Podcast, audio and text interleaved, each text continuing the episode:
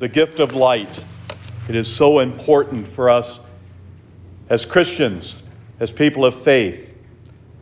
It's interesting to note that when Nicodemus came to Jesus, it was late at night, it was in the darkness, because he didn't want to be seen.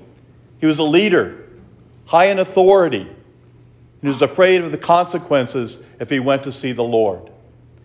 So, what's the Lord say to him?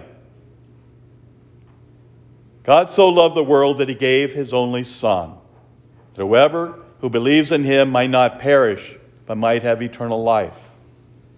But then he goes on For God did not send his Son into the world to condemn the world, but the world might be saved through him.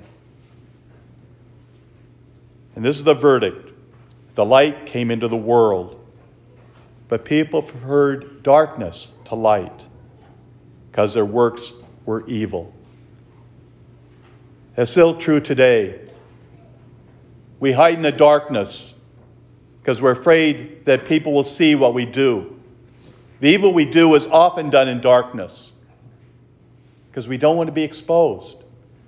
But if we truly live in the light of Christ, we don't care what people see because we're doing what is righteous, what is good in the sight of God. That's the key to our existence as people of faith. That we're so transparent in our lives that we allow all of our deeds to be seen because we're not afraid of the, of the light. As Paul speaks to the Ephesians, we are saved by the light of Christ. God, who is rich in mercy because of great love that He has for us, even when we were dead in our transgressions, brought us life with Christ. Even amidst of all of our sinfulness, God still loves us. It's our response to Him in His mercy and grace that we come back to Him.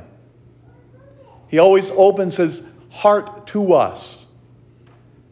That's the great mercy that we have in the sacrament of reconciliation. That God is always open to us. Come back to me. Come into my arms. Let me hold you. Let me take care of you. Let me free you from your, the obstacles that bind you into your hardness of heart. Because I can break down those walls. I can give you the freedom that you so rightly deserve, being a child of God, being my brother and sister. That's why the sacrament is so precious that we can come to the Lord and say, with all our transgressions, I know that you still love me, that you never abandoned me, but always show me the light. And that's what this wonderful season of Lent is all about is opening our eyes and our hearts to the presence of God in our lives. That He loves us so dearly that He says, I'm here. We're able to gather in the presence of this wonderful community to be able to share the Lord's mercy and His love that He so freely gives us in the Eucharist. He gives Himself to us to really understand that grace and that presence, that He loves us. And He wants us to receive Him. To truly recognize Christ in the Eucharist is such a precious gift. So freely given. How well do we accept that presence? Do we really recognize Christ in this sacrament that we've been given? When we listen to His word and receive this precious body and blood, that He frees us from our sinfulness. He opens His life to us, just as He did to Nicodemus. You are my precious son, He says to him.